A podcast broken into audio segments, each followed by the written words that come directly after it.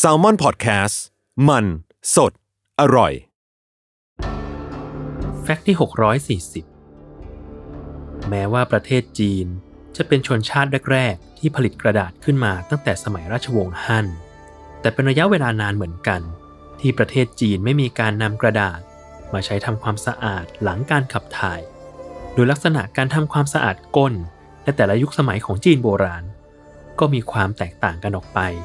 บ้างใช้ใบไม้ บ้างใช้ก้อนหิน บ้างใช้มือเปล่า บ้างก็ใช้น้ำล้าง แต่สำหรับจักรพรรดิบางพระองค์ อาจถึงขั้นใช้ผ้าไหมเช็ดก้นกันเลยทีเดียว แล้วหลักฐานทางประวัติศาสตร์ของจีนชิ้นไหน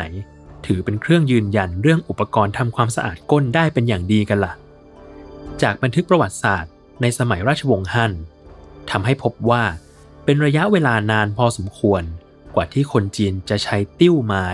หรือติ้วไม้ไผ่ ซึ่งเรียกอีกอย่างหนึ่งว่า เช่อโฉวเพื่อใช้ในการทำความสะอาดก้น ซึ่งคำว่าเช่อโฉวได้รับการบันทึกเป็นลายลักษณ์อักษรครั้งแรก ในหนังสือประวัติศาสตร์ปลายสมัยราชวงศ์ฮั่นบางคาดการถึงสาเหตุที่ไม่นำกระดาษมาใช้ในการชำระล้างก้น เป็นเพราะชาวจีน